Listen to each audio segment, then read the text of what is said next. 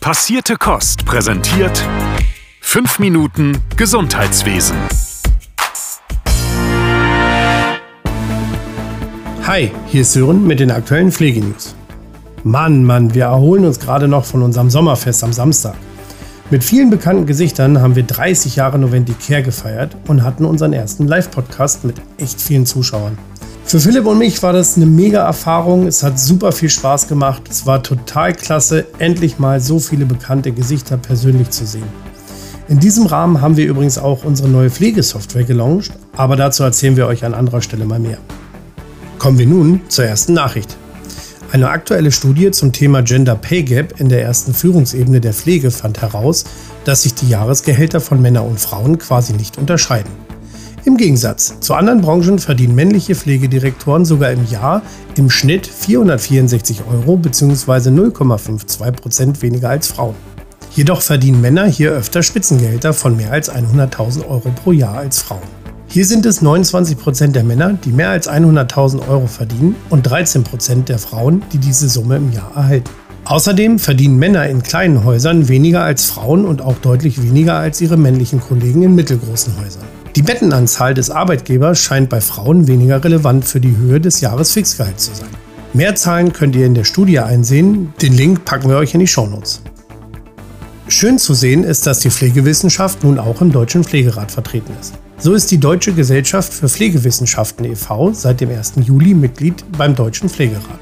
Christine Vogler, Präsidentin des Deutschen Pflegerats, sagt dazu: Mit der Aufnahme der Deutschen Gesellschaft für Pflegewissenschaft wird nicht nur die pflegewissenschaftliche Expertise des Deutschen Pflegerats enorm gestärkt. Es wird nun möglich sein, die Position des Deutschen Pflegerats pflegewissenschaftlich zu begründen und damit mehr Augenhöhe mit anderen Professionen zu gewinnen.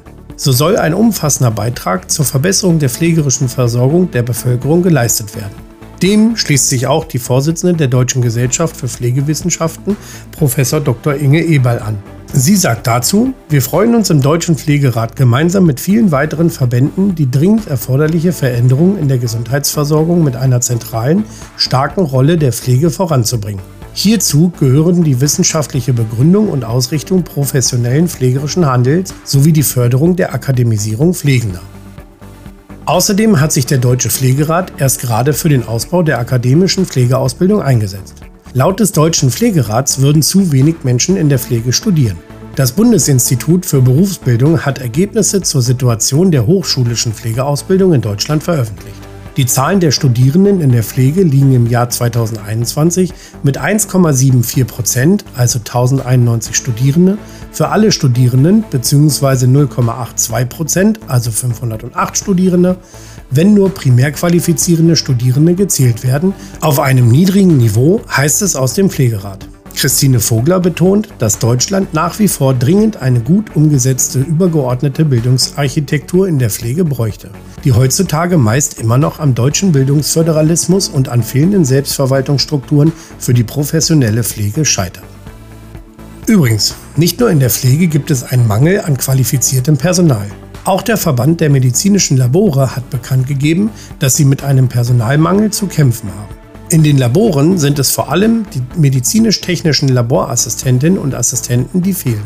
Der Vorstandsvorsitzende Doktor Michael Müller sagt: Das Thema Fachkräftemangel betrifft nicht nur die Pflege.